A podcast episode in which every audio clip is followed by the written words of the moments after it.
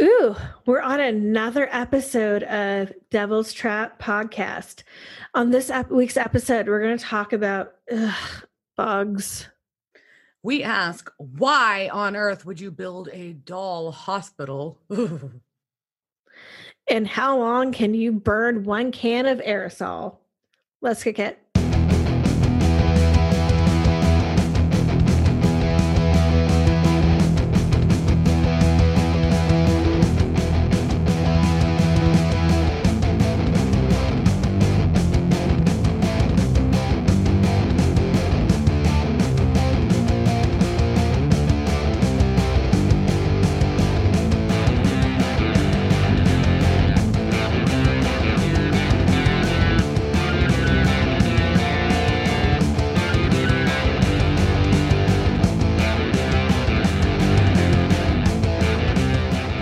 This week's episode of Devil's Trap Podcast, where we talk about season one, episode eight bugs.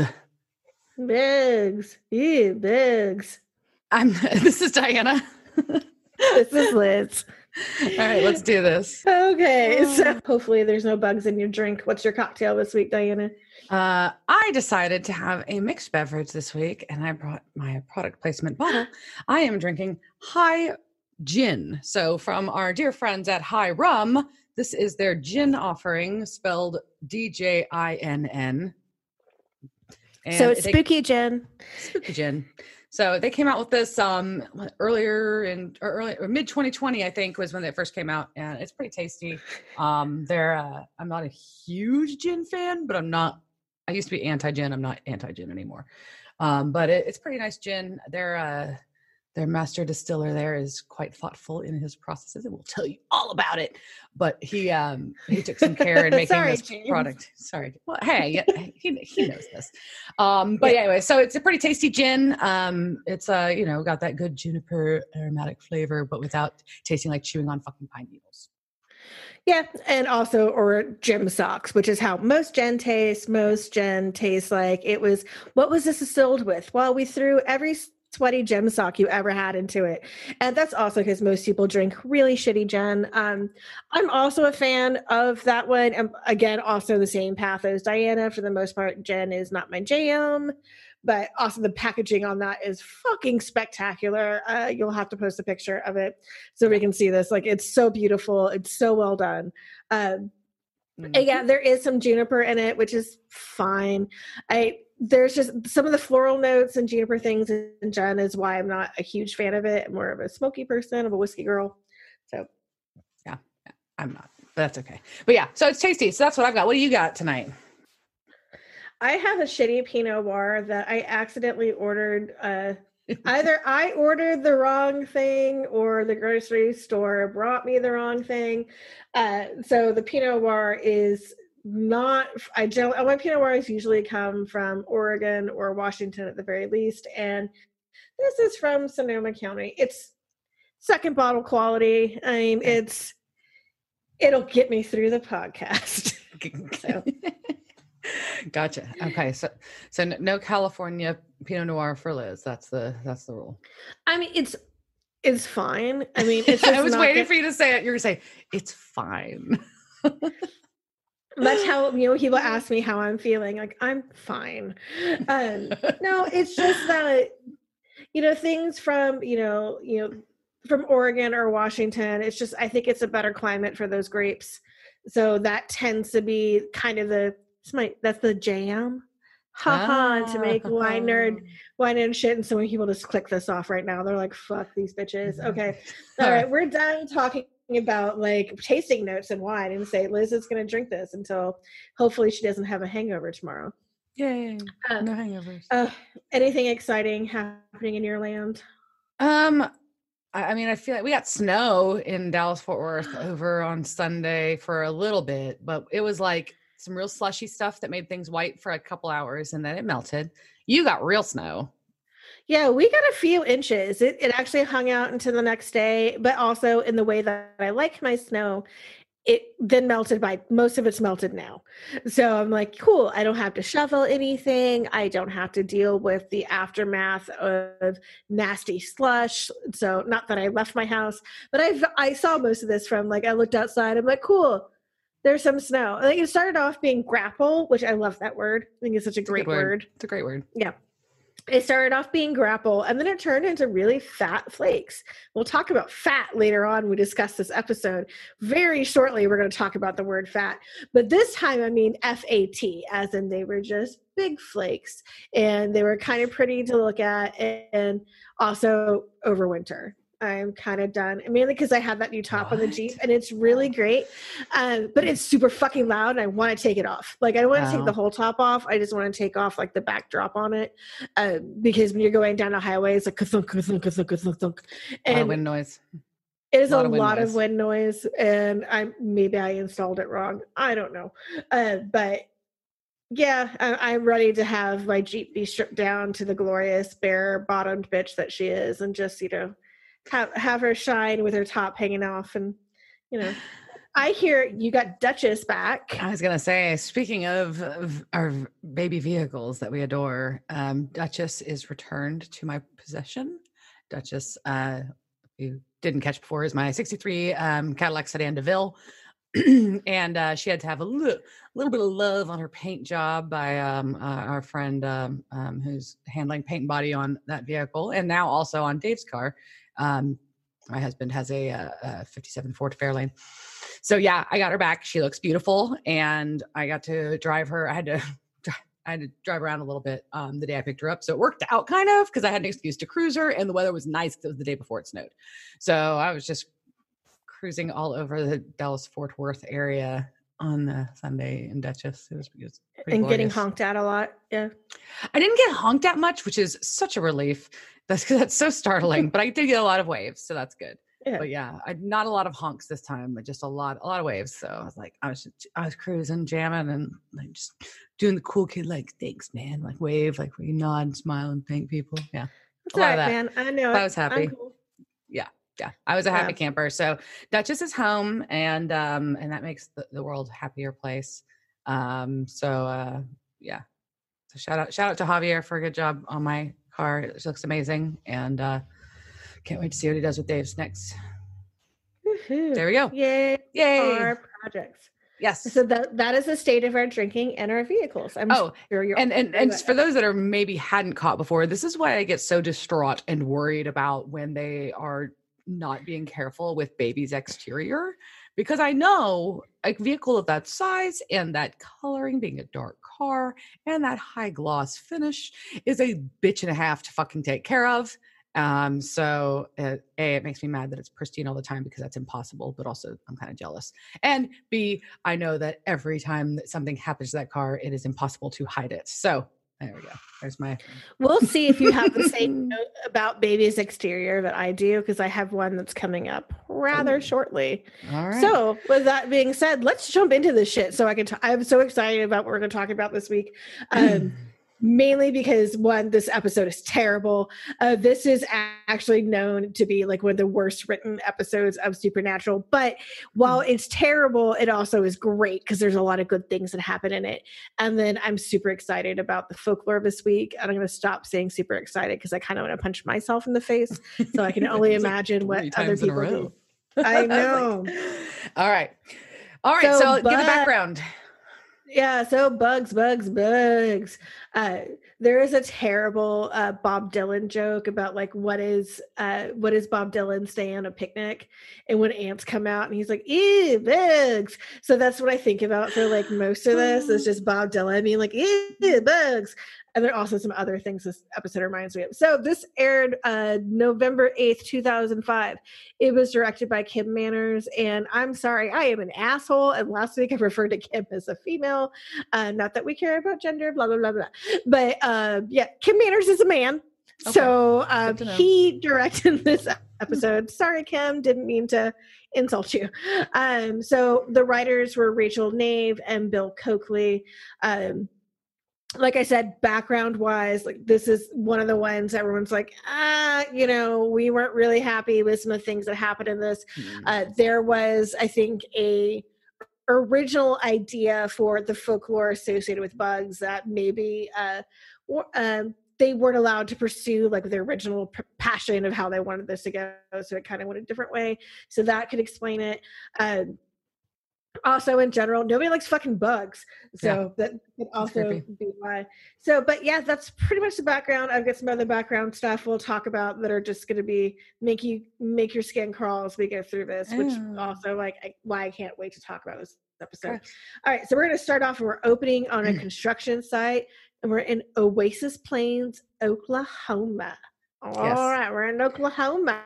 And, and my first thought upon seeing this, because all we're seeing is Oasis Plains, Oklahoma at this point, is there's some big ass houses for middle of nowhere, Oklahoma. This better be near a big city, which they answer a little bit later, but that's okay. So it's yeah. fine. But at the time, I'm like, wait a minute, I've been to Oklahoma. Um, so yeah, you and your and fucking three percent beer. Yeah. So yeah.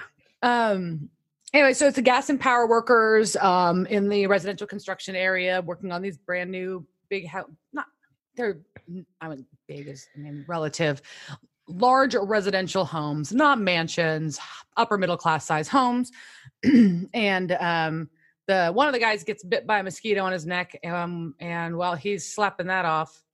Oh, did I jump ahead? Did I miss something? Well, there there was something that I wanted to bring up. And this oh. was the fat thing. So uh, we're talking about the houses. So Travis says, Man, those are some fat houses, huh? I'd like to live here. And I was like, Ooh, he just used fat as in P H A T. Like, we are totally back in the wow. early 2000s. Fat was used. Wasn't so, that already dated by then to say that? Oh, I'm sure. It was also oh, there's a, a middle aged white guy in a construction site going, These are fat. Yeah. I'm like, That's hilarious. I missed it. Man, that's yeah. greatness. All right. Yeah. yeah. So while he's while he's talking about how these fat houses and his uh like uh supervisor or whatever is looking marking the ground looking for something and while he's slapping a mosquito off his neck all of a sudden the um, the other guy falls into a sinkhole of some kind and obviously has a pretty gnarly compound fracture because he is bleeding from his leg and he's yelling for help from Travis. Um, while Travis is going to try to get a rope from the vehicle to pull him out, um, he starts getting um, covered by these beetles of some kind. They're just like First, there's a couple, and you're like, ew, gross. It's a hole in the ground. There's gonna be bugs. And then it gets real crazy, and it's just like a swarm. I guess I don't know what other word. Swarm always seems like the air, but yeah, in the ground, sure. um, climbing buttload. all over him. But buttload, buttload is our scientific term for the day. Um, yep. of these black beetles crawling all over him, and by the time Travis runs back to the sinkhole and looks down, he sees his um, uh, sees sees a guy dead, obviously. Like he did. Blood, yeah. He did. Bloodshot eyes, blood coming out of all of his facial orifices. Orifices. Yes. Yeah. So, side note on the buttload of beetles, that was 25,000 beetles. And those were actually Ooh. fucking beetles. That was Ugh. at that point, there's some things in here which are not real that are CGI, but that was fucking real and they kept falling off of him.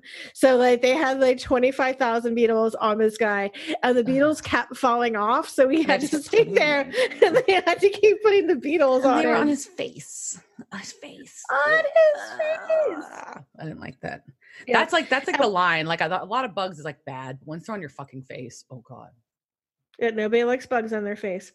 Uh, and we also heard some kind of like Native American flute like playing in the background, which I think is, you know, a f- foreshadowing of what's going to happen. So that's in there. Um, yeah. So Travis is back. Um, I like how my notes it says Tavis. Uh, so. Tavis is back, and uh, it's too late. He dead. And then yeah, I also thought the makeup though on the the the bloody orifice. I thought that was some some nice makeup work. I was impressed with that. I liked it. Yeah, I mean, knowing those are real beetles, and then obviously that makeup work, I was like, okay, this looks this looks legit. This is scary. Okay. Then we cut to good old Sam and Dean hanging out at a biker bar. Um, Yeah, so I want to talk about this part. So this when they mm-hmm. cut to this, so we've got Sam reading a newspaper on top of Baby outside of a biker bar, and the visual is great because it starts off with the reflection of the car, like so he's upside down, and they have the reflection of the water, and that comes up, and then that goes to him, and then his foot is on the top of the hood, and I was like, this had to really piss Diana off because it kind of pissed me off too. I'm like, you just have your foot on the hood, like Get that's a dirty off foot. the fucking car. Get off the fucking car. Get your foot off the fucking car.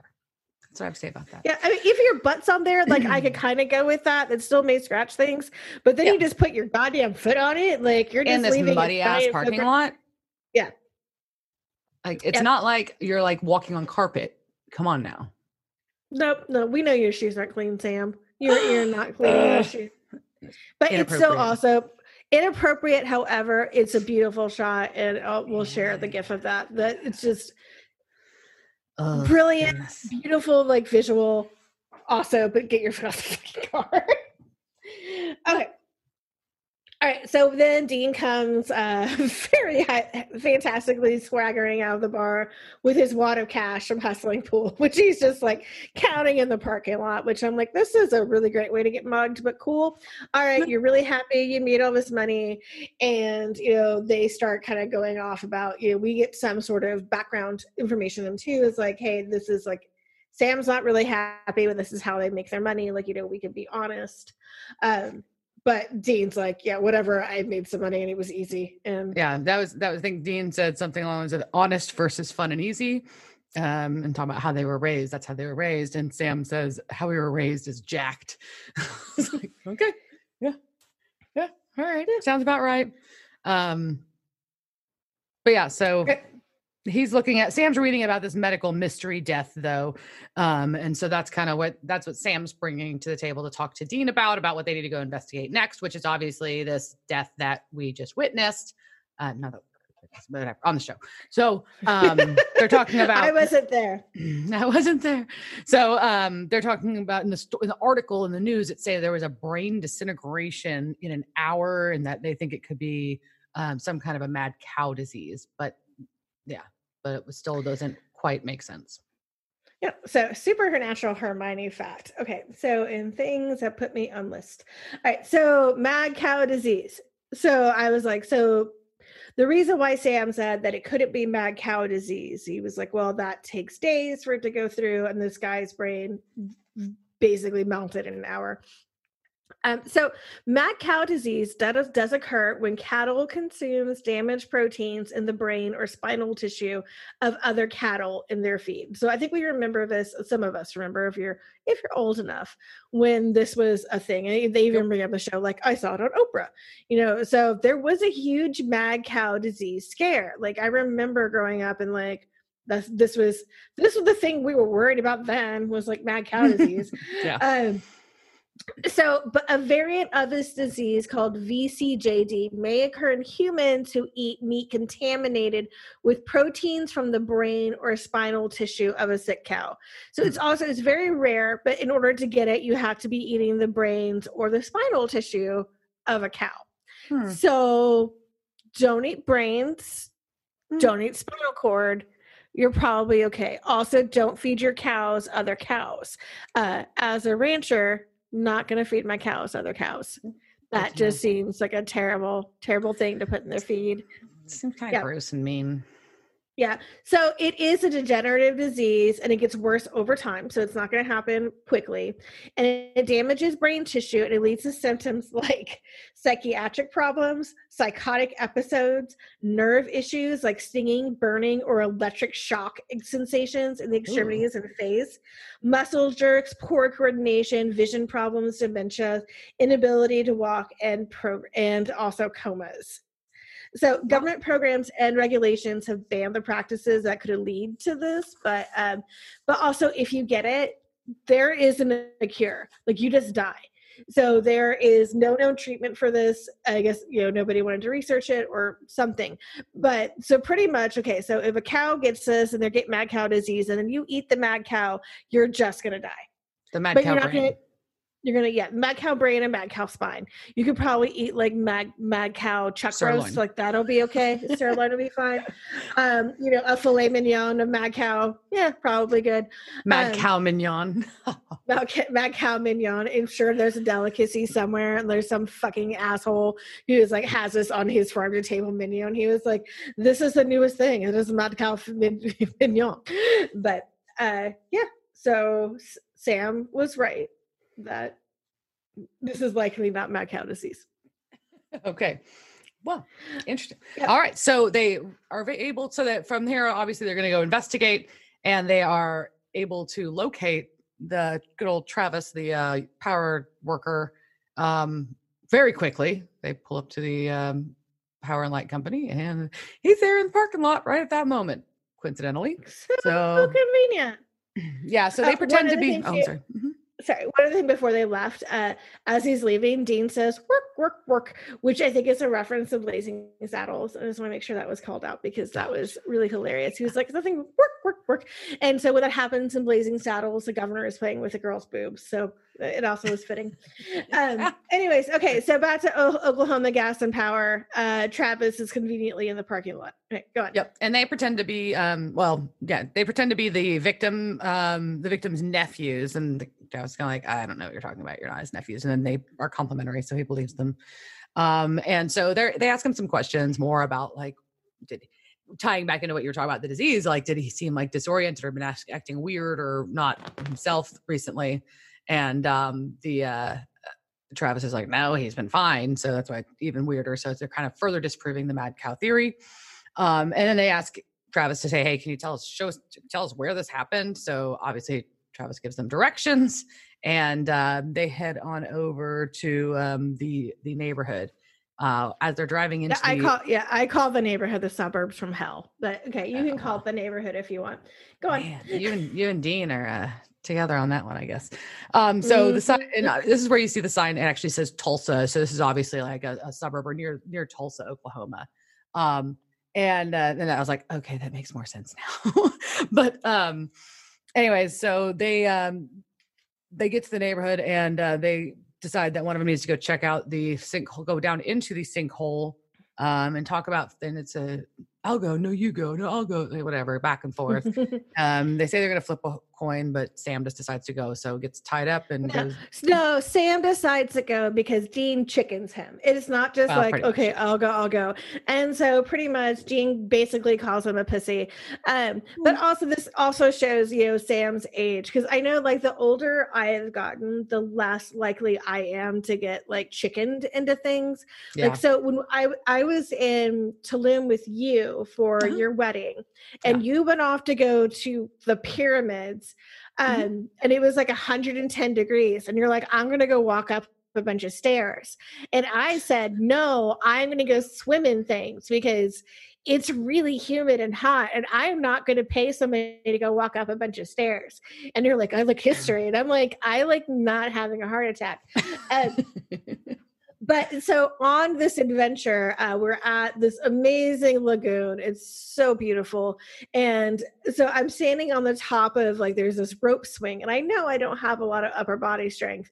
And i'm looking at this rope swing and i was like well if i swing on this then i'll hit the water. If my arms give out because i'm a weakling then i'm going to hit this rock that is below me. And i'm like you know what I am not going to do this. And the tour guide started chickening me. And also, that's a very strange tour guide to be like encouraging like your the people who are visiting with you to like attempt things that they're like, you know what? I do not have the physical strength to do this. Yeah. And I don't know if you've ever been to you have been to Lima, Mexico. I don't think our you know most of our listeners have. There are a ton of like medical facilities that are like right by where I was in the middle of the jungle. And I was like, you know what? This is not how I want to spend Diana's wedding, which would be, you know, in trying to figure out where a hospital is after I smash my brains out on a lagoon. So Yeah. when you're So older, chickening, the the, Chickening the, the, the impact of the chickening diminishes. it does. age. It really does diminish. So this is how we Oh. know Sam is a youngin because he's like, fine, yeah, I'm gonna go down in there. I'll go. Right. So, So, yeah. so yeah, he gets chickened into going. So he goes and he gets down there and he's like, "Oh yeah, there's like some beetles, but we're underground, so that's not shocking." But he brings one out with him anyways, and um, they decide they need to go research if this anything like this has happened before. And then as yeah, they're about to, yeah, yeah, and they're in the car, right? And they're talking about how, like, they're talking about the Beatles. Yeah. and not, and I feel also always feel like you always feel we were talking about the Beatles, because I feel like that's I want to be talking about Beatles, John a and Michaels. Yeah, like a beetle. was and you know, so they said, you know, some beetles do eat meat. Yeah. So this is another thing that put me on a list this week when I, you know, was googling how long does it take a beetle to de- deflesh a human corpse. Um, so, because they're like, hey, some beetles eat meat. Well, actually, so most beetles do not eat live meat. Like they generally are Mm. scavengers, so they're usually Yeah. going to be like going after carcasses. Um, but the flesh-eating beetles are called dermestids, uh, but they're used a lot by in forensic sci- by forensic scientists now, and also by ta- taxidermists.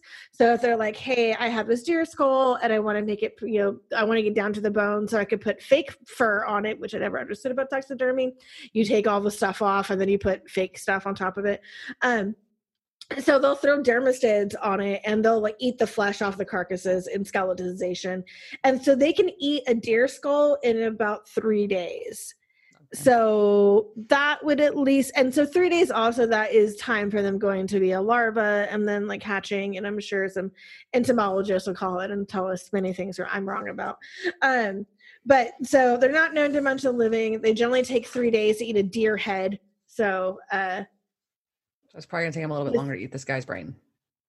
yeah this this guy himself so uh yeah so i would say fail but okay anyway so go on so So they're dri- they're- driving and they see a sign about the open house for the neighborhood and something about free food. So Dean suggests that they stop because Yeah. food. it's free uh, barbecue yeah. what the fuck do So- you if i see a sign for free barbecue i'm like fuck yeah i'm stopping Yeah. So as they're walking, um, they and the excuse is obviously they want to go talk to locals and see stuff. But as they're walking, Dean expresses something similar to the sentiment you had about this neighborhood, was that this looks like hell to live here with manicured lawns and hi honey I'm home Yeah. and blah blah blah blah blah like that whole thing. yeah dean said like a place like this would freak me out and you know i'm like Mhm. damn right dean it's fucking terrifying this neighborhood is fucking terrifying cookie cutter houses manicured Boring. lawns It's not terrifying. Yeah, to be that boring is terrifying to me. like if you're that lame of a person that you want to live in a house that looks like everybody else's other house, and that I've had Descendents of suburban home like going through my head ever since I saw this, and I'm like, yeah, Milo, you're right. Uh, I don't want to be stereotyped and I don't want to be classified. Um, and Sam's like, there's nothing wrong with normal. And I'm like, yeah, fucking buddy, there is. And Dean's like, I would take our family over normal any day. And I was like, oh. Yeah. Uh, so, but also I think it's driving into a lot of the conflict that we're seeing, even though this Right. episode is poorly written. You do get a Um, lot of that that relationship and the balance and the, what the background of the family relationships are in this episode for sure. Yeah. And it's really setting up this idea of you could be normal and be the black sheep. And so having Mhm. Sam be this black sheep and having under you know things that he doesn't understand is coming through. But uh, but also I'm team Dean on this one. Fuck your suburban home. Um, I would I up in the rather live- suburbs and I love it. That's all right though. But you live in a very also cultured neighborhood now where things are Yeah. unique. And I would much rather have the place that I live in be unique and like a representation of of me and the people that are around me. And actually I don't want people around me. I would rather have people. I don't know. I, I- I, I, I guess it's a different perspective if you have like potentially like small children that are in schools and things like that. But neither of us have to worry about that. But so. you can still have good school districts and not live in a cookie cutter thing that's built like I don't know. Yeah. It's it's complicated. But It's I don't mind. I, complicated. I, I have a corporate lo- I America. have a love of the suburbs, so it's hard for me. But I do not live in them now. But all right, so all right, so they go to the open house. They go in the backyard, and um, the guy, um, uh, Larry. who, Larry, who is the developer, um, is uh, assumes they're gay. which is cute. Makes a big point about we don't mind about your sexual orientation. Um, they tell them they tell they tell and Larry this is Oklahoma. They do. They they care. Except with not Eh, Tulsa. Tulsa's actually Tulsa's like, pretty. nah, yeah, Tulsa's a pretty, cool chill. town. I like Tulsa, but Tulsa, Tulsa, okay, so you're pretty chill. So, um, so they say that they're basically they're looking for a place for their dad, is what their excuse is to be shopping there at all. Um, and uh, so he leads them over, introduces his wife, and then she introduces them, hands them off to their head of sales, who also thinks they're gay.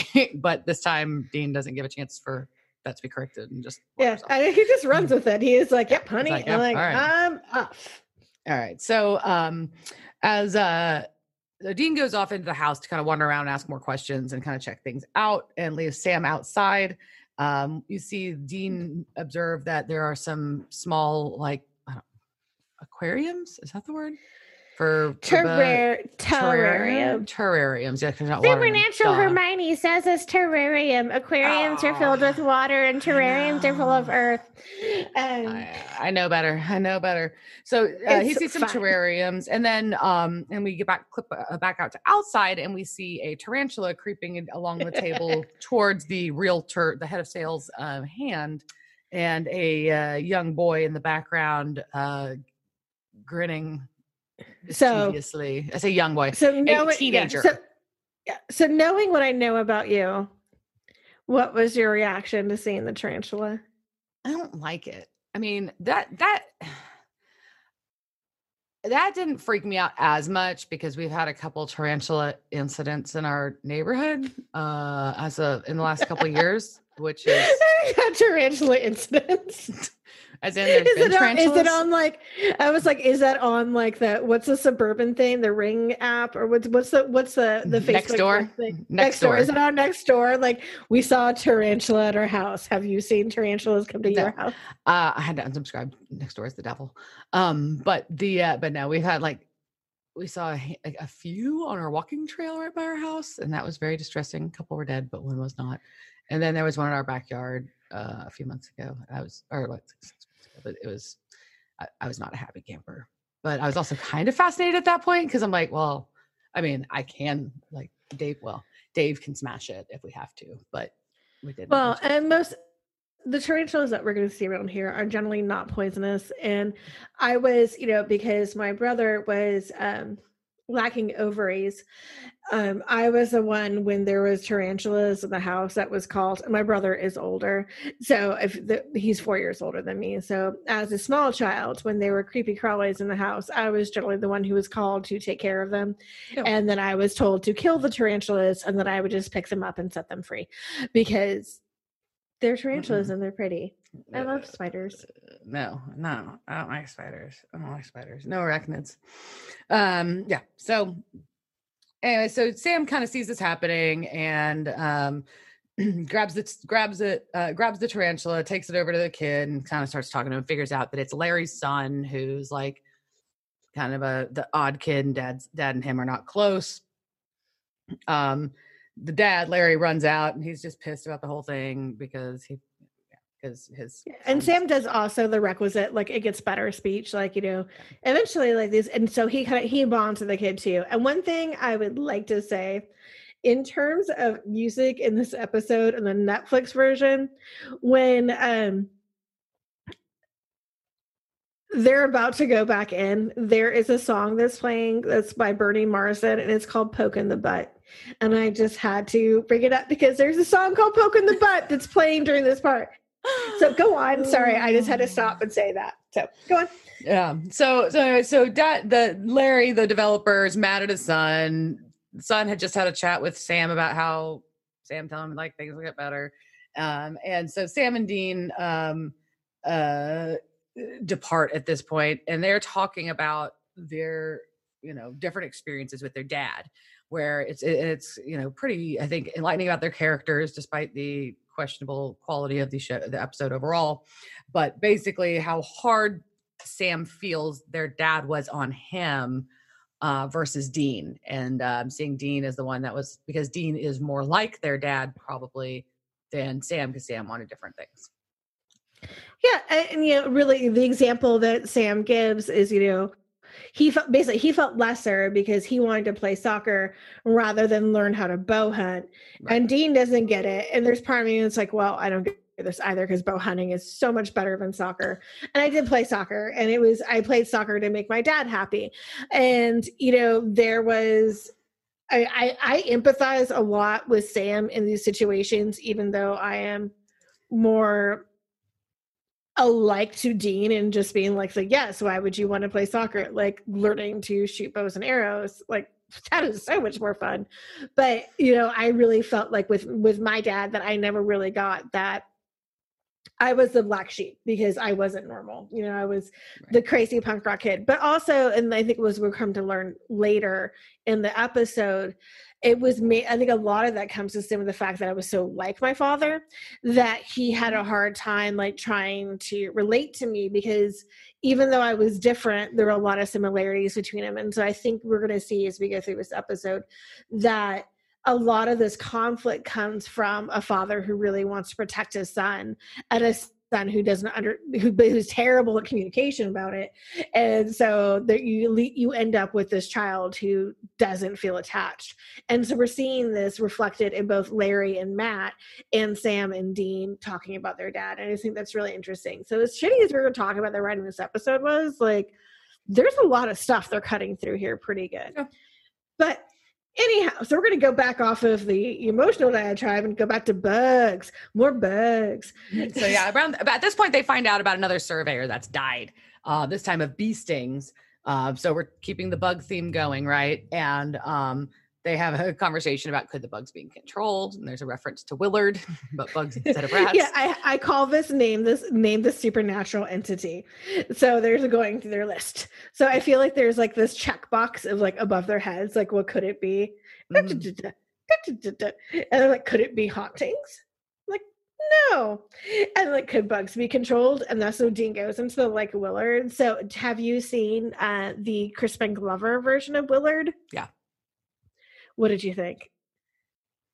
Well, he's he's a really good actor. It's weird. It's no, it's te- fucking terrifying. That movie fucking yeah. terrified me. That is Crispin Glover is a weird ass motherfucker, uh-huh. and that movie was a yeah. weird ass motherfucking movie. Yeah. And I like weird ass movies, but blah, Willard. I, I, don't know if it would. I don't know if I use the word terrified. It was more like a like a heebie-jeebie thing, like oh, but it's just so creepy. yeah, yeah. I, I heebie-jeebies gets me more than like slasher horror. Yeah, slasher horror. I'm just like, yeah. I'm like, oh my god, there's rats. They're gonna eat my face. Ah. Yeah. So yeah. So they're now they're trying to figure it out, and they um Sam Sam's driving at this point, and Dean tells him to pull over, and Dean says him pull over so they can squat in one of the empty houses because he wants to try out the steam shower that the uh, sales rep was telling them about earlier. Um, so they're going into this house, and then we cut over to. I the, mean, wouldn't the, you? I mean, yeah, why not? Yeah, it's a steam shower. Sounds lovely. Um, so the they cut back to the the the head of sales, the real estate agent, um, and um, she's getting home and like turn on TV and taking her hair down, you know, blah blah blah, cliche unwind single woman at home scene. Um, yes, and we always like when we take our hair out of the bun. Like that's every time I mm-hmm. walk in the door. Like, yeah, undo the top button of our button down blouse and take our hair down from our bun as we turn on the evening news. Uh, yeah. So on the evening news, though, I thought the background they're talking about um, uh, insecticide spraying for West Nile. That's what the news you, story at that moment was about. Do you remember when West Nile was what we were afraid of? I think we still are. they still spray for that Wait, here. Yeah, I'm sure we're still afraid just, of West Nile. It's just way less point, scary at this like, point. Yeah. It's like, is West Nile like can you imagine if like West Nile was on the news right now? Like would oh, would they even put it on there? I don't know. Mm-hmm. I just thought that was funny. Uh, and then so, we see one of your favorite friends. Well, this is this is the part that gets upsetting to me. So Spider crawls out of her hair onto her face, and she brushes it off, but um, uh, and then she goes to get in the shower, and she's washing her hair and face, and her eyes are closed, and she opens her eyes, and all the spiders, all of them, not some of them, not a few, all of the spiders start crawling out around from around the faucet or the shower the shower head. I will note that the CGI on this is fucking terrible. Diana, it's not CGI. Well, part of it's not. So go on.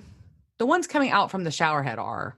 The ones coming out from the shower head are. But, but the ones like on get, her Mm. when she goes through the plate plate glass. oh yeah, that's she terrible. was really she was lying buck naked and they released 200 baby tarantulas on top of her face.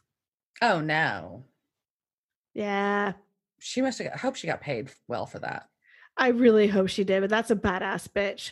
Like that is a Ugh. woman who is earning her fucking paycheck. And do they tell you when you're auditioning or like agreeing to the role? I don't. that's kn- what I, I would hope that would be with within the Oh, role, but I mean. God. naked. She was not like in like a bodysuit or thing. She's Ugh. fucking naked, lying on the floor, while baby tarantulas are crawling all over her. Two hundred of them. Oh. Oh, that's so Okay, I think. Diana just had a stroke. That's really okay? upsetting. Do you need a really hug? Upsetting. I do need a hug. No, no, I feel like everything's gonna be creepy crawly. I don't like it. Okay. Well, we can go All to right. a happier place now. We can go to Dean, Dean. in the shower. in the infamous steam shower. The steam shower is not full of spiders. It's just full of delicious steam. And I honestly was like, what the fuck is a steam shower? like, I really don't know. I don't know. I don't know. We're like, I was But like, I, whatever. I'm like, I'm not rich enough to know what a steam shower is. Like, it looks really great. I'm like, this seems fine. I- some like- stupid gimmick and some shit that'll just break. That's I'm like, this seems like a bad investment. Just give me, if you give me a rain shower, I would be happy. But I want a rain shower with options and not have the rain shower because every time I go to a hotel, there's a rain shower. I get pissed off because if I'm not washing my hair, then Oh, I can't. Like, I know. You can't even enjoy it. So if I don't want to wash my hair, if it's a rain shower, then I it's a whole thing. yeah, so then you're just like sticking body parts of yourself into like the little bit of the shower coming Yeah. down, Yeah. and you're just like, uh. anyways. Okay, so, he, So- Dean does come out with the towel on his head, and I when because Sam go, Sam goes to find Sam goes to find him because he hears something on the police scanner about a death, and that's when Dean pops his head out with his towel wrapped around his head, enjoying that steam shower. So um so it's this is all this is the next morning by the way. So they they drive over to where this this death supposed uh, occurred that they heard about and they see larry the developer again. Um he tells them that it's the um, director the head of sales or whatever that died um but they don't know the cause. He just identified the body for the police. Um and so they decide that Dean and Sam obviously decide they need to get inside the house because they want to see if there's bugs. Um, and Ew, so bugs. Bugs. So they break in after the police leave. Uh, this is my note on this. Like Easy. Dean and Sam are hopping fences, breaking and entering. You know, the family business. yeah. So they go in, um, and um, they do see Yeah, they also again walking over the crime scene. like yeah, walk, just strolling around may- a crime scene, no biggie. Maybe the cops didn't think it was a crime scene, but there's definitely things that are outlined that would insinuate that the cops thought it was some kind of crime scene. And so Oklahoma police are up there also with the Midwestern. So Yeah. go Tulsa, guys. You're Yeah. on you're on board. I have watched you in the first 48 and you do seem to be on your game. So just shout out to Tulsa police. But um okay. So they um they do see evidence of spiders, and um and Dean asks if it's from Spider Boy, meaning Matt, the, the developer's son. So Maybe. they do they do something completely not creepy and follow the school bus to watch the kid get off the school bus because that's not something that'll get you arrested. Um, and Oh, not in Oklahoma. well, apparently. Um, so they see, you know, so they see him um, walk into the woods by himself, not towards his home, and they decide to follow him into the woods. And yeah, that's also not creepy. so yeah, we, follow, we, follow, we followed the school bus. we watched this follow the teen we followed follow the teenager to the woods. Um, and he's playing with a bug. Was it a prairie mantis or a walking stick? I couldn't tell. It was huge. It almost looked like something different, but it was like something between the two. I don't know. I think there's like isn't there a leaf bug that looks kind of like that? Ah, something like that. I don't know. Maybe if you're an entomologist, let us know. But yeah, I mean, I, Um, yeah. it was a that looks like the ones that I would play with as a kid because I thought they were really cool. And they are cool yeah, bugs, It's a cool looking bug.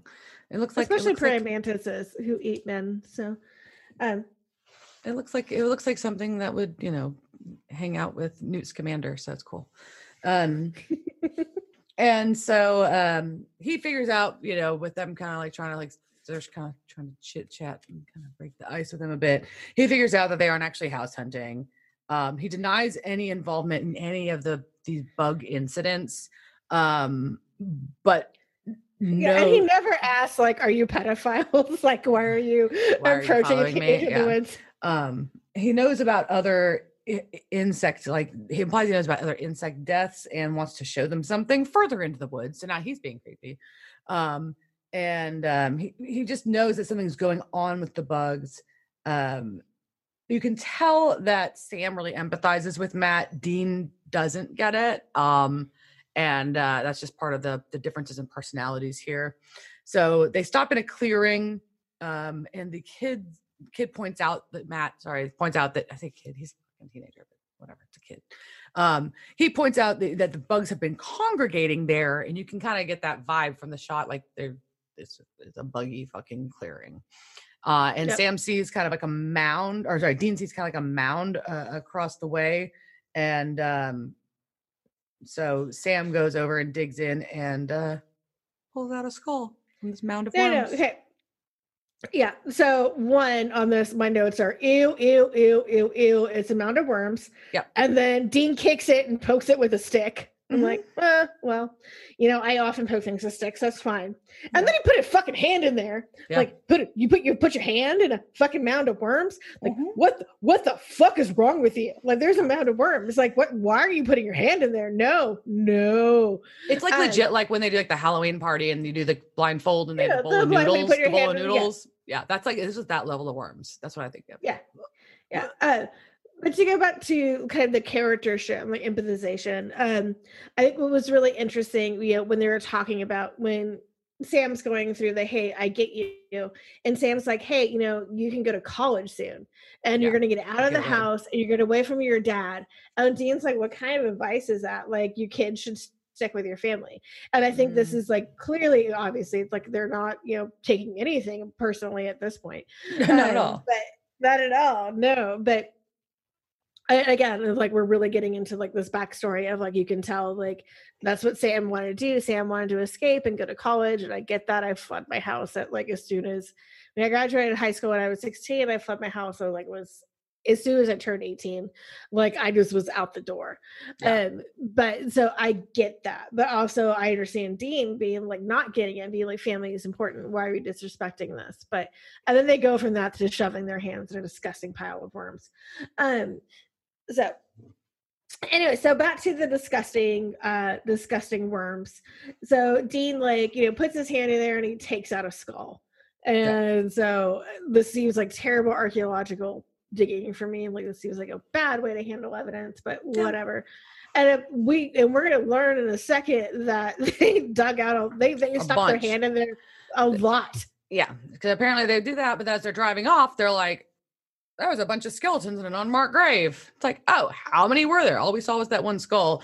But basically, um, they they continue they're they, they're continuing their conversation about their relationship with their dad at this point, um, and it kind of uh, feeds a little bit more um, about how Sam felt so disconnected from his family um because he felt like you know his dad and dean did like did the same things and enjoyed the same things and he didn't want to do those things and dean makes a reference to sam being like the blonde chick on the Munsters, which i was very amused by but Which is which is Marilyn. yes Um, isn't the Munsters house is in Dallas, right? uh yeah just south of dallas mhm. Uh, Which we still haven't gone to, and I really do want to go know, visit we that. need to- But we need to do that. but yeah we need to go so drag race outside the Munsters house. don't tease me Um, Yeah. So on So- this, so- too, a couple of things that I noticed on that. So Mhm. at least when they're walking, Sam had the these common sense to cover up the box of bones to the jacket. So at least like he wasn't walking through campus Mm-hmm. With a bunch of bones. of- with a bunch of bones. I'm just impressed that the there's you know that, that large of an anthropology department at this college um in the outskirts of Tulsa somewhere. So there we go. Um, well, actually, you know, I mean, I'm betting they actually probably do have a pretty good anthropological. And if you're talking about like OU, is OU Tulsa or is that No. Oklahoma City?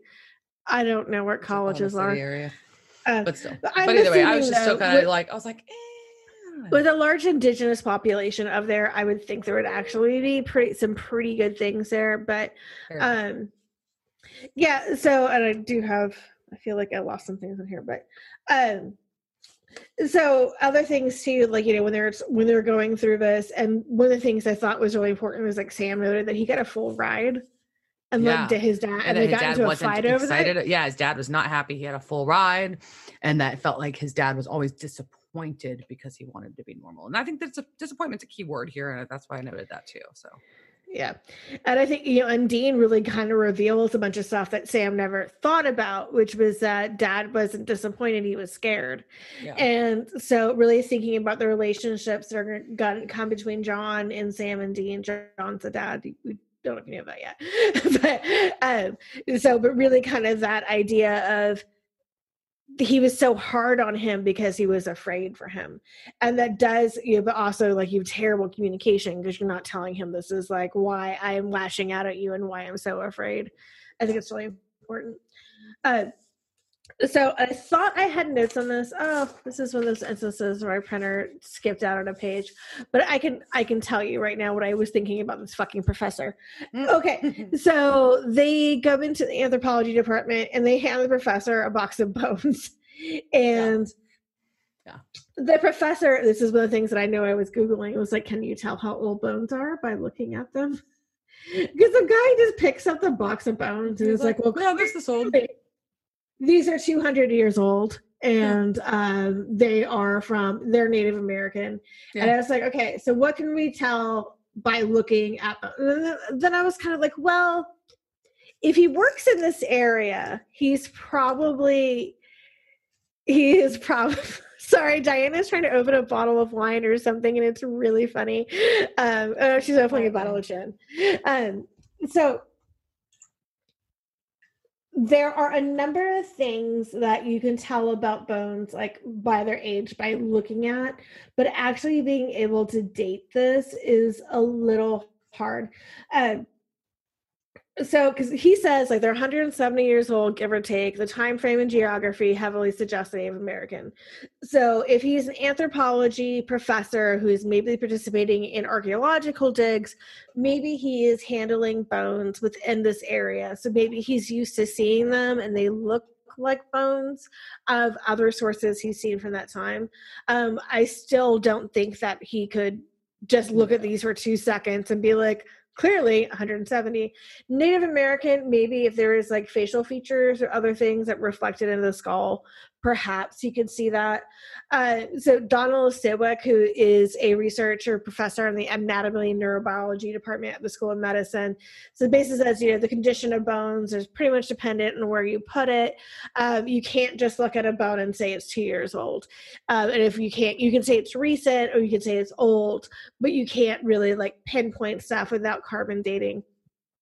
I do think it's interesting that scientists have like a weathering scale they look at. So about they, they have a process called weathering which is a component of a new word i learned this week. It was taphonomy which Mm.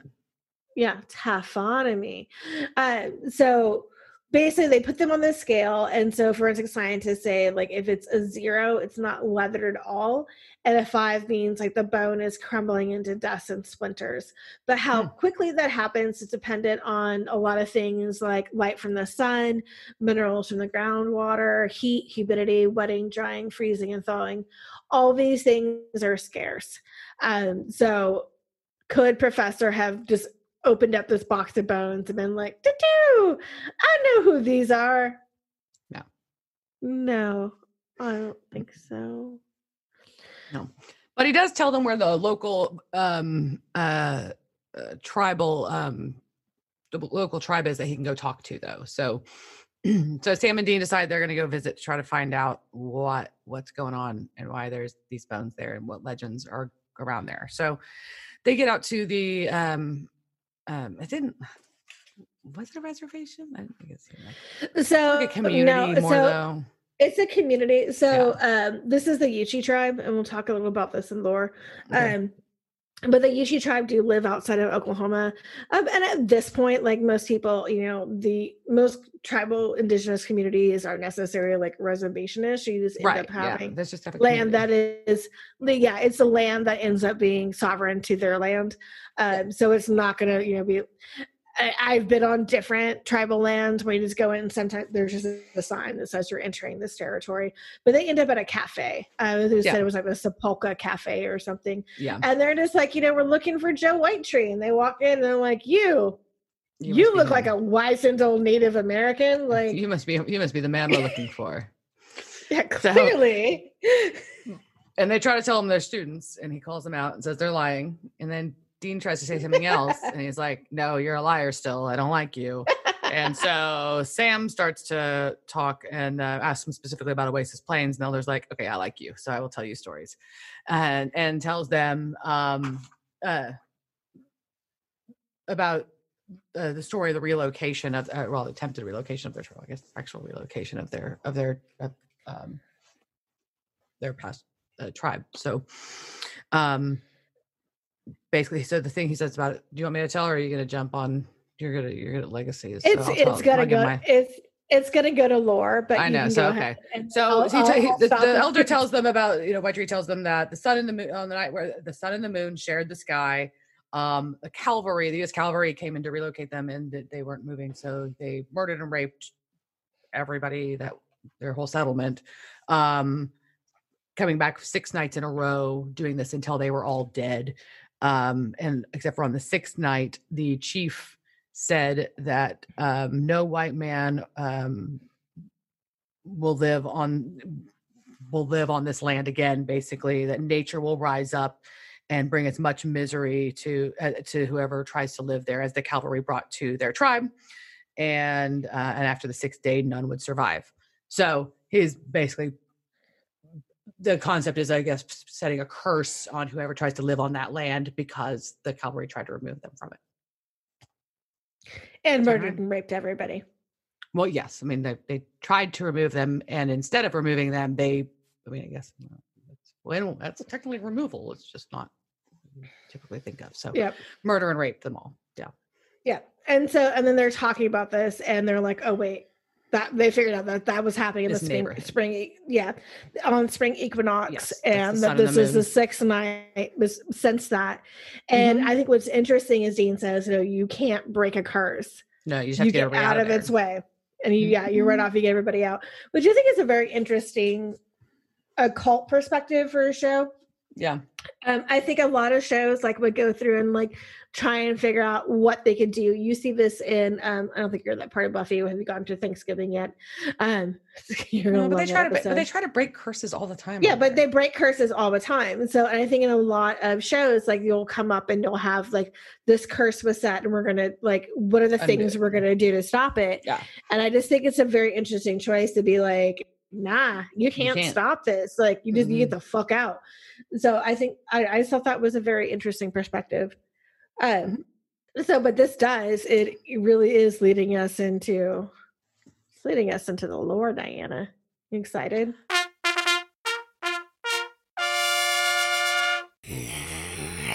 Lore. Sorry, I cannot. Addison's voice on lore is one of the most amazing things I've ever heard. Okay, so all right, so let's talk about this legend a bit. Uh, so we're going back into what Joe Whitetree says, and so Joe Whitetree says, 200 years ago, a band of my ancestors lived in that valley one day the American cavalry came to relocate them. So the Yuchi people, um, uh, sometimes it's spelled Y U C H I, other times E U C H E E, depending on what you're researching. Uh, so these were a tribe of, of, indigenous people that were forcibly removed from the southeastern United States during the periods of 1820 to 1850 to what was called the New Indian Territory, which is now Oklahoma. So that was what is set aside for tribes displaced from their native homelands. So timing wise, we're going to see some things that are kind of wonky on that. Uh, so the thing about so the United States, of course, did not differentiate between the Yuchi and the Creek, even though they spoke different languages. Uh, so the two tribes were both removed from the southeast in 1830 and given a land allotment in Oklahoma. And the Yuchi settled the northern and northwestern portions of Oklahoma, and they're still seeking recognition as a tribe that's separate of the Creek Nation. So uh, again, the 200 years may have been a little early, unless what he was saying was a different band than the actual mm. Yuchi, because we never actually find out whether or not Joe Whitetree is part of the Yuchi tribe, right? They just said, "Hey, Mhm. Yuchi are near here, and here's this guy." So it could have been like a separate group of Native Americans that were near there. Um, so it's possible. Um, and of course, you know, also once they were relocated to Oklahoma, um, horrific shit was still happening. Um, you uh, particularly the Civil War. Um, so once they moved, like so, 1830, they get moved to Oklahoma, and the Civil War happens. So uh, they were trying to enlist um, the you know the tribal people to fight on sides of the Confederacy. There is a whole bunch of things that were going on. So that could have been the American cavalry they're referring to. It could have been the Confederacy or the Union. Like I don't know. Like that could have something. I'm really trying. I'm stretching on that. But you know, were there any cursed Yuchi lands in Oklahoma? Not that I can found. But you know what? I mean, I'm not going to leave this without talking about something spooky, like in something spooky that's related to this. So, Hmm. and something that may scare Diana because that's pretty much my goal of all of these is just to scare Diana. And you know, we're Texas girls, so I always want to bring this home if I can. So, we're going to talk about Old Town Spring. Hmm. So, do you know where Old Town Spring is, Diana? Not offhand. Okay, so it is about 20 miles north of Houston off I 45. So if you're ever traveling between Dallas Yeah. and Houston and you see Spring, Texas, Yeah, Old been Spring, there. Been it's right that. there. You drive through it all the time. You're Hmm. driving through one of the most haunted cities in Texas. Oh, Nuh-uh. yeah. Uh huh. I. And- I already hate that drive. You're making it so much worse. I know I am because now your drive is gonna be full of ghosts. Oh, so okay. As always, you know, sources are going to be posted in our show notes. Um, majority of this information does come from "Haunted Old Town Spring" by Kathy Nance, who is a paranormal investigator who does live in Spring. Um, so, the curse of Old Town Spring is said to be from the. I apologize. I don't know. I'm getting to fuck up these names the Akokisis or the Orkokisa Native Americans, who were some of the first settlers there. And their curse said that if anyone cut down a, cuts down a tree or builds anything on the land there, there would be a fire. So the Orkokisa, which means river people, were the first known settlers of this area. They were and still remain one of the most unknown of the native tribes within North America. In the mid 18th century, they lived in five villages along the lower course of the Trinity and the San Jacinto rivers and up along Galveston Bay. And they were purported to have practiced cannibalism, which may have been connected to their religious beliefs. Cannibalistic feasts were described by Samaras de Be- uh, who did observe them while being held captive in the early 1700s. So this was also a guy who was being held captive. So grains of salt, you know, you're you're being held captive. Nah, I don't know if I believe everything you say. So early 18th century explorers did find about 3,500 Orkisa living around Houston and a major village that was located just across from Spring Break, uh, Spring Break, from Spring Creek. Um, but by the 1850s, most of the tribes had merged with other tribes or died from European diseases. Of course, they didn't have any immunity. So, kind of dispersing from the area. And there's this kind of gray area here because that says by the 1850s. But in 1820s, colonists were starting to settle the area. So Hmm. I'm not sure what was happening over this overlap of like 1820 to 1850, where they were still in the area. Like I'm sure there's some somebody has some great research on it, but I couldn't find it. Um, so by the 1820s, colonists were coming in here. They established a trading post in 1838. 1840s, the Germans start coming. And so in 1871, the railroad comes, and the railroad workers named the town Camp Spring after they had a real shitty Texas winter. And they're like, we really want spring to come. So they named it Camp Spring because they were tired of snow or however cold it was. Um, so, but basically, they make a base of operations are there, and the camp is dropped and just becomes spring, and that's Spring, Texas. So we're looking at like around 1910. The town's growing. We got 1,200 people. We got a sugar mill, some cotton gins, only five saloons. Which after last week's of Texarkana, I'm like, five saloons, motherfuckers. Like you're Yeah. not What like a letdown. What a letdown. They did have an opera house, a hospital, a bank, some hotels, three churches, schools, and they did have a gambling hall. So at least we had at least like five saloons and a gambling hall. We got some sit-in spots. Yeah, some sit-in spots. Um, but so 1915 um, for those of you who have not had to sit through the years of texas history classes that diane and i have um, there was a major hurricane in galveston and that caused a horrific uh, mark on the town and things kind of start dwindling there. Um, and as you'll come to hear in the stories this actually does have an impact on the ghosts in the area. But the town kind of like yeah kind of meters out and then back in, we get to the 60s and things starts going up again because we have the oil boom that's happening so people mm-hmm. are moving to houston. Um, and they also start establishing things like the texas crawfish and music festival Yep. Um, I, my college roommate, her dad and his wife always play that festival. I've always been meaning to go. It sounds like fun because you know mud bugs and Cajun music, music and beer. I like these near, near a beach, even if it's a shitty beach. Sorry. Yep. So on to the spooky places, and there are so many.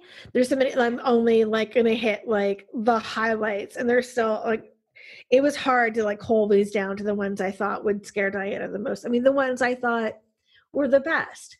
Um, so we're going to start off with Spring State Bank. So this is said to be one of the most haunting buildings there. Oh, also, like we can go to Spring and we can go take ghost tours there if you want to. I'm just saying. Um. Okay, so the Spring State Bank, which is now Mallett's Hardware and Variety Store, uh, it was first built as a wooden bank in 1910 in the current location of the restaurant known as Puffa Belly. And oh my God, their name is Puffa Belly. I want to um, go just for the name. Yeah, and Puffa Belly also hosts Old West Melodrama Productions. Oh, yeah, no, man. I want to go. I want to go see some old small town old west melodrama productions. You know, they're just amazing. They also have Texas wine and art festivals there at Puffa hmm. Belly. So, so, okay, so this the Spring State Bank that was built in 1910, it, it burns down in 1917 and they rebuilt the bank building in its current location, which is now the hardware store. And some of these things get a little confusing because things keep getting burnt down and rebuilt in other places. But okay, so the bank burns down, they rebuild it at where the hardware store is now. Uh, so while it's there, there are several robberies at that bank in the early 30s, complete with gunfire. So you can go there and you can see bullet holes in the wall, although some of them are not bullet holes. Um, one robbery was said to have included one Mr. Clyde Barrow. So Yep, Oak Cliff, yep. Oak Cliff representing there. After they and so according to the story, after they robbed the bank, they fled. They met up with a woman who did resemble Bonnie Parker. Ooh. So it's never been confirmed, but somebody did steal seven thousand and three hundred eighty dollars, and I'm just going to say it was Bonnie and Clyde because I can. So uh, yeah, Bonnie and Clyde totally robbed this bank. Just going yeah. with it. Um, so the building is known to have mysterious noises um, that happen upstairs and nobody is around. Psychics claim there is a big nosed man there who haunts it, and he tried to stop the robberies and he couldn't, so he's always haunted it. But whoever leases a space never stays this long. Um, so this is one of those things that get confusing, but so the bank does burn down again. And in 1970, like a laundromat was there and that burned down. Um, so we get things that are burning down. And then in 2005, a paranormal team went out there to investigate and they caught some white mist and a picture they think is a man in a 1920s hat. And I've seen the picture and I'm like, mm, sure. That's a man in a 1920s hat. I'll go with that. And Haunted Houston has also done some ghost box sessions outside of the, the building and has gotten some results. Okay. So that's a big. So then we have Whitehall. So Whitehall is one of the original homes that was built in 1895, and I love this. Outside of the house, there is a sign that has a history of it, and it says, "Built in 1895, 1900, Mrs. McGowan's boarding house, 1920s, Klein resident." 1930s funeral home 1940s mm-hmm. converted into apartments 1950s church and schoolhouse 1960s hippie commune Lord, that is quite the run. and then 1970s, it turns into commercial offices. What a letdown after all that. But wouldn't it be rad if your office was in that? I mean, like not really, because you know. Apparently, no. But actually, the people who are there do love it right now. Um, but also, I love the hippie commune part. Like, you put that on there, I'm like, what hippie commune was there? What did they do? I want to know more about the hippie commune. Okay. Also, and you're going to love this fact. For mm-hmm. more than 30 years, it was reported a colony of more than 200 bats lived in the attic. what? there's a- Yeah. So there's a bat colony there. Yeah. But so one of the major stories that are associated with Whitehall is in 1933, a couple got into an accident when the young man drove off a bridge and their car hit the ravine. Their bodies were taken to Whitehall, which was then the funeral home, and their couple has become known as the courting ghosts of Whitehall. So activity hmm. that's been seen at this house includes noises, things being moved, and full body apparitions of the that that couple swinging on the upstairs porch. Ew. In the 1940s, there was a tree house that was built in the back. This is when it was apartments. And it said the ghost couple would scare the boys away by making noise and rattling the tree house. Um, currently, right now, this is being ha- uh, the current residents are is a company called Spirit Quest. They are a retail gift and crystal shop. They offer psychic readings, massage, reflexology, etc. They also host psychic and holistic fairs. And non-COVID times, they also have dinner with a ghost. We need to go have fancy food and investigate ghost No. hauntings. And Diana's face is like, no. And I'm like, yes, yes, Hell yes. no.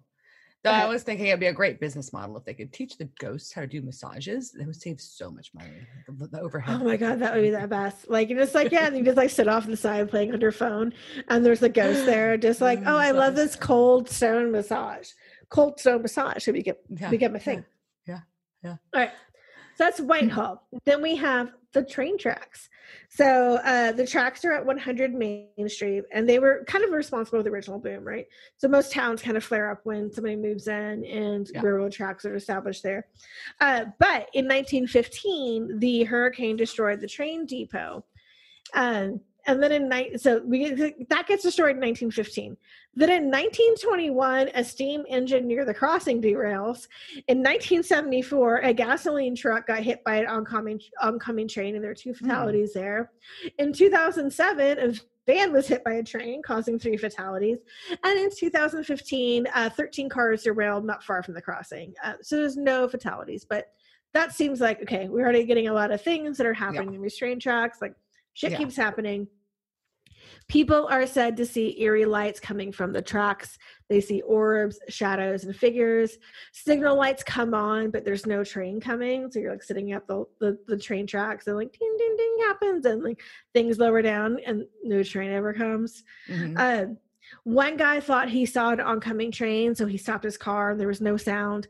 But then he felt a rush of cold air and saw a headless man in overalls approaching, waving a lantern, which I think is really weird because there's also um, remember uh, we don't talk about this podcast, but I was watching a, a paranormal show on Saratoga, uh, which is the big thicket in Texas. That's about an hour away from here, and people see that same apparition, which is a headless guy in overalls carrying a lantern. So, and we're going to come back to this dude in a minute, but I just think it's interesting that we he's seen Mm. here and then about an hour away. Um, maybe on the same railroad tracks. I don't know. All right, so that's the, that's the train tracks. Now we're going to talk about puffa bellies, and it just also reminds me of like puffins, and and just sounds like a Harry Potter character. Like, Mhm. like a little, you, do you not have a puffa belly? Like it seems like Yeah. something you can get in Diagon Alley. Yeah. Um, so so Puffa Bellies is a restaurant. Um, this was built in the original location of the bank, which burned down in 1917. Mhm. Spring decided that they needed to replace the old train depot because the, the one that was destroyed by the hurricane. So they found a depot that was built in Lovelady, Texas in 1902, who built the same one, the same guy who built that depot. So they bought the building, deconstructed it, brought it back to Old Town Spring, and Hmm. rebuilt it in the 1980s. And it sat vacant for a while.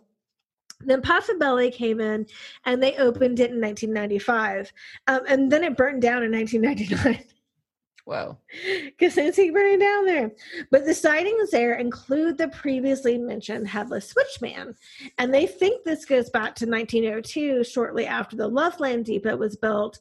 The switchman was trying to flag down a train going the wrong way, and he was running with his lantern, tripped, fell out of the train, and was decapitated.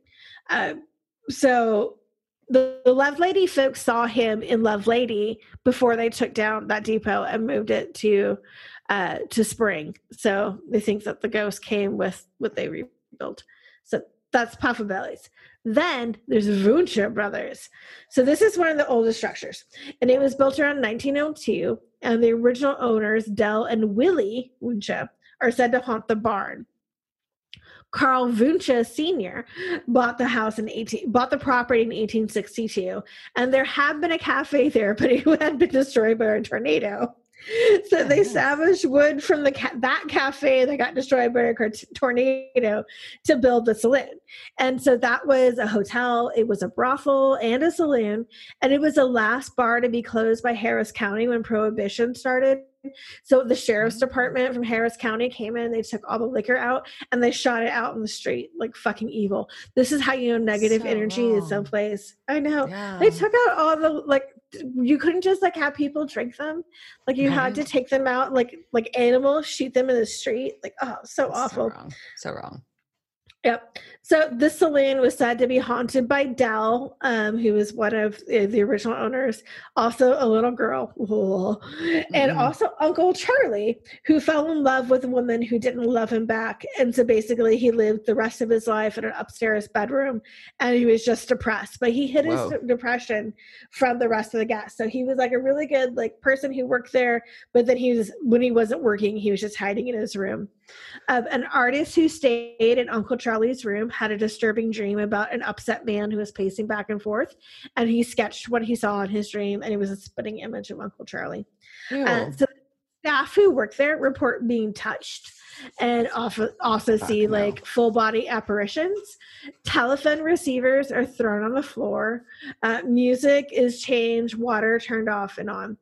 Uh, and really like things would get really batshit if like staff rearranged furniture or move things. Like if they did that, then things would be moved around, the doors would be locked, tables and chairs would mm-hmm. be knocked over because they're like mm-hmm. Uncle Charlie did not let change. But then four years ago, it caught fire. Oh man.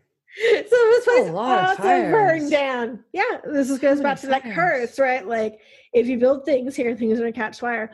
Um, so this actually has been rebought and rebuilt by a um a family out of Houston, and f- according to their Facebook page, it says they're opening soon and hiring. So if you want to go work with Uncle Charlie's ghost, uh, look up uh, maybe the he was freed. Brother.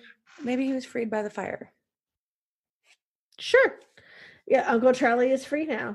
And so, yeah, if you want to go work with non a non haunted place, go look it up. I mean, you can have a, good time there.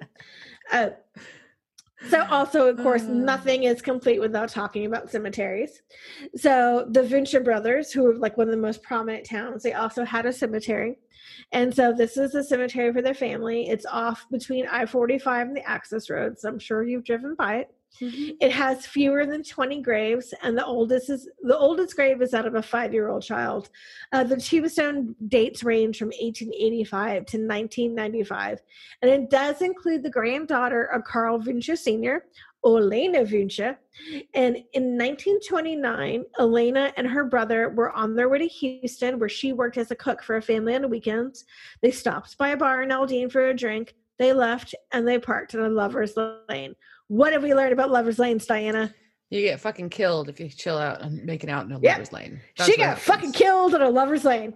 So, um, so Edward's body, her boyfriend, was found shot outside the car.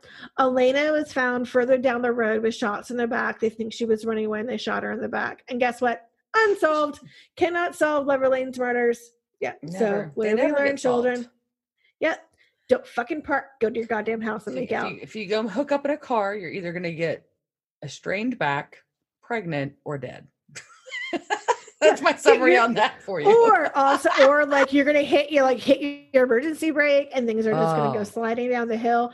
I think once though I did get out of a car to because when I was making out with somebody because the car, the back seat was so uncomfortable, and this was in like a Buick '84, which is basically you should think like that's a fucking boat. Still uncomfortable for two people to try and like be making out in a back seat, and so we were like, "What? Like let's make out in the grass," and then I got bit by a bunch of ant, bunch of fire ants. Oh, so no, that is yeah. not a sexy feeling. So cemetery, yada yada yada. People see ghosts there because it's a cemetery. So Oh, there's yeah. people there. Okay. So those are the most of the ghosts, but some other two other fun facts I want to leave before we, we get out of lore. One is the Greater Church of Lucifer opened up Hmm. a church there at October 31st, 2015. And bless you guys for opening your Church of Lucifer on Halloween. That's fucking awesome. Mm. um but basically uh the town would fucking ape shit. And there were protests everywhere. You can go on youtube and there are still like tons of things about like all the protests and all like people being like oh no satan's moving in here. Um but there is theories that these protests just led to more like anger and negative energy to the area to where they're at because the building that the church of lucifer was in um, was already said to have ghosts in it. The back part of the building apparently has two spirits living in them, including another little girl. Ugh. Stop with the Fucking ghost, ghost children. children. Fucking ghost children. And the and the last part, which is not really a haunted thing, but I have to put somebody fucking did this. So on one street in Old Spring on Gentry Street, someone decided to open up a retail store named the Doll Hospital.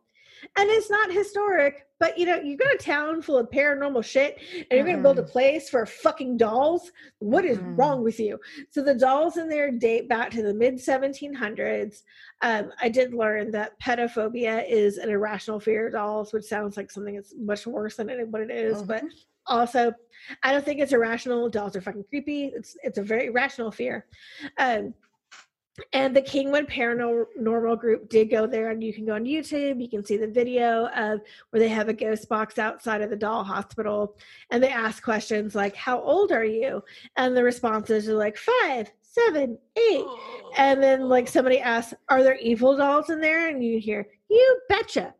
Uh, so, but there technically there's no stories of hauntings of any of the dolls. And in Kathy Nance's books, she says all of the dolls need places to live and need your consideration in taking one home. Well, nope. So, Kathy, I thank you for all your historical research, but fuck you, Mm-mm. not And taking any of the goddamn dolls home. Nope, nope, nope, nope. I think like it's almost um, like the name doll hospital is more upsetting. Ugh. it, it it's makes me want to like upsetting. vomit a little bit. Like, Ugh, I like it. is that a vomiting a little bit sound but yeah no it's it's awful like it's it's full of creepy ass good. motherfucking dolls and i'm sure they're not haunted they are because they're dolls all dolls are haunted they're all evil All dolls are haunted. They are, Old, like, old nope. dolls are haunted. I stand by that. I'm with you there. I don't know why, but you're are. like old dolls like no all dolls are haunted i saw that brat prostitute doll you bought for your niece It's not a that doll is haunted. doll. It's not haunted. It's it was a Nana surprise something. Mm. I'm sure there is a not a surprise. I also want Diana to post a picture of this fucking doll on the page because that doll is is haunted. She's haunted by the years of shame that that doll is going to put into some little girl. Some little girl is going to have years of shame based on the things she learns from that doll. But Ah, it's not my fault that we make for kids these days. It's the whole thing is it's a surprise. You unwrap it and that's what's in it. And I just assume that it was inappropriate. well, would you rather have an old it. doll? You have an old doll and you unwrap it and then surprise. I don't know. Do, do you want a do you want a slutty doll or an old haunted doll? I don't know. It's choices. Uh, I'm going with the Choices you make. haunted sl- slutty doll. Like Slutty that doll. is definitely. Yeah, I'll like, take the yeah. slutty doll. I don't want the old haunt. I don't want the creepy old haunted dirty doll. I want if, the if I slutty doll. if I want a role model, I, I'm going with a role model, of the girl who's satisfied her sexual being, as and wears, and the wears fishnets. She's she knows how to party. Yeah, it's not like I don't have a drawer full of fucking fishnets. Like, exactly. but yeah, I'm much more happy with that than the old historical doll that's full of demons. Yeah, me too. All right. So Well, thank you for terrifying me. So, so when oh, are we going to spring? Are we going? I'd rather go to Texarkana. I want to go party in Texarkana. All right. Well, I will think about this next time I have to go to Houston because I do periodically do that, and uh, Will remember to make my pit stops before or after spring, not in spring. It's only Except I do kind of want to go to that restaurant. Except I do kind of want to go check that restaurant out. You want to go to Puffa Bellies, right? Because that's just that name. do. Puffa Belly. Just- Actually, and. Vuncha, like when Vuncha opens up, it. I mean, I don't know if it's just marketing try, but it does sound it does sound like it's actually gonna be some really good food there. Hmm. Um, and this is awesome. this is Old Spring, which is there's regular Spring, Right, yeah, Texas, which is just a suburban. That's a suburban hell that you should just stay away from because that's where bugs come out and like curse things. Um, so That's where am I gonna go? Dean Like- twitch. Mhm. yeah, I'm gonna go the ghost town full of uh, with named Puffabelly as opposed to the one filled with Target and Bed Bath and Beyond. Anyways, okay, so right. where we're at, Matt's in the backyard looking at bugs, right? That's where we're at. Yes. So, uh, well, yeah. Um, and he sees something in the ground and um and, and sees like all these cockroaches start coming out of this hole in the ground. Unpleasant. And uh, so Dean calls Larry to try to get Larry to leave the house and gives him some, you know, story about whatever, something, the gas leak, Gas blah. leak. But the name he was, I think- did he use Travis? I can't remember, but he uses the name he uses yeah, he says he's Travis. yeah, he says he's Travis. And Larry's like, uh, no, you're not. I know Travis. Sorry. And so uh hangs up on him basically. Well, they Dean hangs up because he's busted. He doesn't have a, an out. Well, I also thought how he just gave up, but um, at least he didn't try and backpedal it there. I'm like, so if Dean had tried like a more like Oklahomian accent, like this Would is Travis, like you got gas leak. No. So Sam calls Matt, say, hey, look, you gotta get your family out of there. This is serious. Um and so uh Dean grabs the phone and explains that your parents will think you're fucking insane if you tell them the truth. So you must lie. You must tell them that you basically your appendix is bursting is the is the, the symptoms that you're saying. Which seems So- like a really good idea to me. I mean, what like, go with this story. Yeah. So they pull up at the house and dad comes out and is like, and the whole family comes out, or dad and Matt both come out, excuse me, mom doesn't. Um, and uh obviously dad's like, Y'all need to get the fuck out. Nope. This is nothing, we are not doing anything. And this they figure out that the son told dad the truth, trying to get him to believe him. And uh, so dad, Larry's yelling at Sam and Dean to leave, yelling at his son. And then the bug zapper starts going off. Yep. You can hear the bugs. They're and you start hearing all the swarms. So they're basically like, we don't have time to get out of here now. We need to go inside. So they go all My run in the house. this- Yeah, my note was, oh shit, that's a lot of bugs. oh shit, that's a lot of bugs. So they all run in the house, uh, into so into Larry's house now. Um, and um phone lines aren't working, power lines turn off, so they can't make a calls for I mean, like what are you gonna do? Call the police on their bugs? Like, I don't know, whatever. So they can't call out, they can't, they don't have any power anymore. So they start trying to like make sure all the doors and windows are locked, blocking like, you know, any other openings or cracks or anything like that. Uh, and then there's Yeah, this and also, yeah, and also like there's a scene like right when they're doing that, like Kim has this really great shot of like face to face, and it's like going from like mom to dad to Dean to Larry to Matt, and then it's like kind of going in the circle of like we don't know what to do. Look at this face. Look at this face. Look Yeah. at this face. I thought I, it was. I noted that too. You liked it? I thought it was. Well, no, was- I didn't. I don't know if I was liked it. So bad. I was like, "What is this random pause to look at everybody's face right now while they're I frantically know, covering it- every, all the cracks?" I'm like, "Okay, that was necessary." it was I funny don't know though. I if know I liked it, but it was funny. And was funny. So, it was funny. I noted it as well. I'm like, this is a series of pensive close-ups right now of each person. Um, so they're all just kind of like, you know, they're they're trying to block as much as they can, make sure everything's uh, closed in. Dean locates a ca- one can of bug spray, one can of bug of aerosol aerosolized bug, bug spray, and uh, right about that time we hear sounds Yeah, he's- coming and he's like, "Trust me," and I'm like, "What? no. okay. There's like a swarm literally covering the exterior of this house, and you got one can of bug spray. Okay. So um, then we hear sounds coming from the fireplace at this point, and so bugs start shooting in through the flue. Yeah. Yep. And and Sam or excuse me, Dean busts out the lighter and makes a flamethrower with the bug spray to Yep. try to attack the bug. Now, my immediate question is: Does that burn off all of the bug killing element, or is it just burning the aerosol element? And so, is it just a flamethrower then, and any aerosol would work, or is it the buggy I think it's just a flamethrower. I don't know Okay. if Super. Supernatural already can dig I mean, that one let's up. go. Let's go get some fucking hairspray too, then, man. I don't know, but otherwise, I'm like, isn't there was a number. I think there was a number of aerosol cans in there. So if Yeah. your plan is just to aerosol can things, like give a bunch of people, like there, Give give everybody one. people, yeah, and y'all Yeah. can just. Because I also think this would be effective. Like Yeah. bugs generally don't like fire being shot That's in their true. faces, right? I mean, so I mean, who does? No one likes fire being shot in their faces. So, anyways, so they they they all start going upstairs because the bugs are getting too much, and then they decide to go into the attic, which I also find a questionable decision once again because I'm like, aren't there like usually like a lot of vents in your attic, like air ventilation things?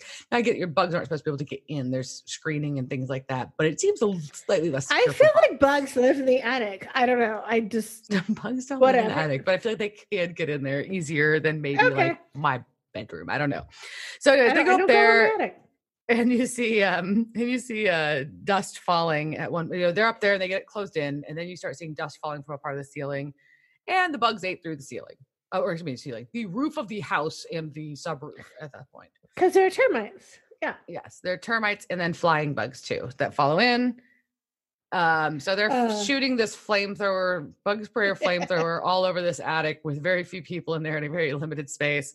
And they use a piece of uh, metal from a like an electrical panel to patch that hole barely that the bugs just made. But a bunch of bugs are trapped in there with them now too that they're trying to kill with whatever. And that bug spray So- can has still not run out. Just saying. No, but it does run out at some point. Like Dean throws it. So this is, and Diana, I'm going to encourage you to do some YouTube research on this. This is one of the most like talked about things um, in terms of things you hated while filming Supernatural. So Hmm. both Jensen Ackles and Jared Padalecki and Eric Kripke have many conversations about this. This has become a thing that they talk about on cons. Uh, because things were just fucked up. So originally when they taped this, uh, they were like, hey, Kim Manners, I don't know who suggested this, like, we're gonna bring in real bees. So Oh, they bring in and the numbers exaggerate between which which who's giving the story when between like 600 to thousands of bees and they have a bee wrangler so these bees are being brought in and i cannot give the story justice but in the many there are many hilarious things of talking about them being told how to respond to the bees. They're like well they'll be fine unless like you swat at them aggressively. And they're like so we're just going to slowly swat at these bees? Like that's Yeah, not like That's and what about what the this story is. And they're like, what about this can of aerosol fire? Like, oh no, that's going to piss them off. So they go through all of this, and everybody who is not in the cast is in a bee suit, right? So they walk in here, and Jared, Jared and Jensen are not in bee suits. Kim Manners, being an awesome director, also was not in one. He was like, if they're going to go through this, you know, I won't wear one either. But there are many stories of people getting stung in the ass and other things that happen. So uh, highly encourage everybody to go just just google uh, supernatural the bees and you'll find a number of times where the story was told and the kicker is they go through all of this and they get to the dailies and the bees don't show up on film like they're barely there. They're they're barely there at all. Like they're just sluggish like they have they go through all this stuff like all this horror getting stung by bees in multiple places and all this shit. And they ended up cgiing all the bees Oh, that's hilarious. I mean, it's not, but it is. Yeah, That's no, it's fucking. So it's like those motherfuckers look CGI. You're telling me those were real? I was like, well, maybe they had a couple real ones. No, no, no, like, not? CGI. They are CGI, but Yeah. originally they weren't. And so, yeah, they got to. And there's this whole idea of like, you, there's a bee wrangler, and like that's your job. Like that is your job is to bring bees on sets and like rodeo them. And it's like I like herding goats, but herding bees. Mm, mm, did you say rodeo them? Yeah, you're rodeoing them. Yeah, your bee rodeo. you should bee rodeo on. Do you? You don't want to go to the bee rodeo? I totally go to the bee mm. rodeo. I go to bee rodeo. All right, so there's all the bees in there with them. There's some trapped in there, and the can of spray starts to run out, and there's another hole now in the roof, and then the swarm starts leaving. because the sun came out. Yeah. So the came out. This is a So- really long night. This is a weirdly long night at this point. By the way, it feels. but it's also the night went really fast. Like I feel like they went through like saying, like, 15 yeah. minutes of Well, yeah. Well, I guess I'm, I'm wording it wrong. Like, I feel like they this night, like, I mean, I- a like long- unless they showed up at like four in the morning, like Yeah, they showed like, in the, the morning and then like yeah, like yeah, you that's- battled like 10 minutes of bees and then and then all of a sudden it's dawn. I'm like, wait, what? What happened? Okay, so yeah, so swarm disappears. So then, um, next scene is a baby pulls up in the neighborhood, uh, and there's a moving truck in front of the house, and so don't blame them. uh yeah so good old larry um tells them that the government's investigating some of the bones and they're leaving um and uh basically um well he lost a lot of money he's looking forward to the future But he's fine because all developers are like cool. They're just like, I just lost a bunch of million dollars in investment. That's fine. yeah yeah. yeah. We're just gonna we're gonna leave this to the, the land of the native people. Like that's Mm. totally how developers are. Uh-huh. Sure. But basically he said that he'd like he would make sure no one ever lived there kind of a thing. But um yeah. So um you can tell And though Matt- that the interaction i'm sorry go ahead. Oh go ahead Yeah, Yeah, Matt's ahead. throwing away. Matt's throwing away. Matt, uh, Matt throws away bugs. uh, All his terrariums. He's over bugs now. Yay, Which he got the traumatized. Herbitorium. Yeah. so he got Uh, he got through the we- the weird phase. So and then him and his dad. Uh, he, his comment okay was stop weird. stop it is not it is not a weird phase of being entomologist entomologists are fucking cool but you're like it's a weird phase i'm like no, studying bugs is cool. fine. I don't. You don't need a bunch of bugs in your bedroom. well you kind of do if you're going to be an entomologist Disagree. how do you study bugs if you don't have bugs I don't know. It's just creepy. But anyway, so he said he said his comment was that the, the, the bugs weird him out now, which is fair after being attacked Fair. by swarms. Um, so um, you can tell though that the father and son kind of have a shift in their in their relationship. Um, so the you see Sam and Dean watching the father and son interact, um, and um, tying back to part of the earlier conversation with um, Sam and Dean talking about their dad and the relationship Sam had with dad and how um, mad their dad was when Sam was leaving. Dean had pointed out that Sam said some not very nice things to dad also. And so Sam has now re um, re-examined a little bit his feelings and that he thinks he would a a is more focused now not more focused recommitted to finding their dad it's probably a good way to say it and also would uh, expresses that he would like to apologize for his part in their conflict so and for things he said and dean says that he's confident they'll find dad and there we go Yeah. Then they'll find dad and then they're going to start fighting again, which is also valid. well yeah Um, yeah And I think, you know, it's it's telling of the relationship. I don't know if it's true to really what those emotions are because again, I think a lot of this it just comes down to your communication sucks. Like Yeah. you have pro and but also is you know we we build through this, you know, the idea of if you express your feelings that makes you a little less masculine is i think something that'll come out um but i think that's really what we see in dean right? And Yeah. dean's like well you we just don't talk about this. Yeah it's going to bother you but you just have to fight your fight and get on which is something i also kind of respect. Like it sometimes we don't need to talk about emotions. Sometimes you just need to get your job done. But at the same time you know what Sam is I think Sam is completely valid in the fact that, you know, if my if I get a full ride and my dad was pissed, that I would be upset. Yeah. You know, that my dad was not supportive. That seems very bizarre. But also if my father knew that we were fighting a war against demons and bugs, then I would off like that's a completely other perspective as well. Yeah. So interesting Agreed. enough, like Dave's douche meter on this is completely low. Like he did It not is. there was no women for him to harass.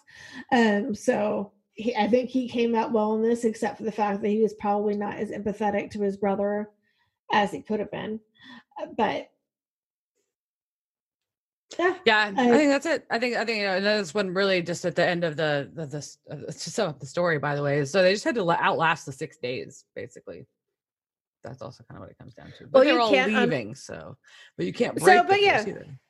You can't break the curse. You can only run from it. So if nobody builds things on there, then the next spring equinox, which does happen every year, um, things will be fine. But also, who, how do you stop people from developing land? Uh, cool. just own it and hold it and lose money on it. That's it. Yeah, I guess that's a possibility. So, uh, overall thoughts on the episode? Um, I, I feel like I, I mean it was good to get the insight on Sam's relationship with Dad a little bit more, um, and Sam and Dean's relationship to it. And and I don't I don't have any I don't have a personal exact tie-in, but I do relate to siblings having different perspectives on relationships with parents and interactions with parents for sure. Um, because as close as I am with my siblings, we had different relationships with our parents and still do um and and that's not bad it's just different and and i think that that's pretty telling um and then um otherwise the episode kind of was fucking lame.